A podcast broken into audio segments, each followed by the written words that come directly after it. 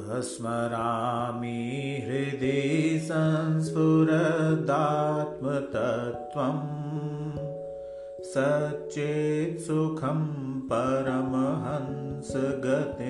तुरीयम्।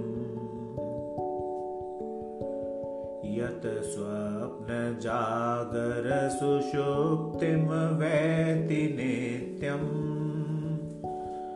तद्ब्रह्मनिष्कलमहं न च भूतसङ्घ।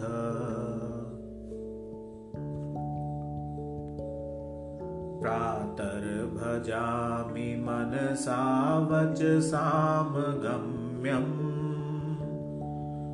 वाचो विभान्ति निखिला यदनुग्रहेण। यन्नेति नेति वचनैर्निगमा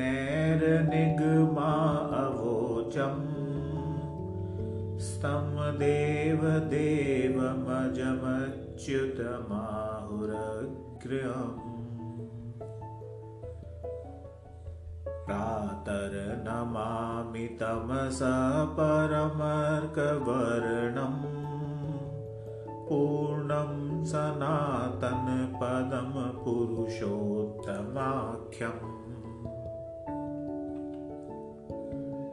यस्मिन्निदं जगदशेषमशेषमूर्तौ रज्जवामभुजङ्गम इव प्रतिभासितं वै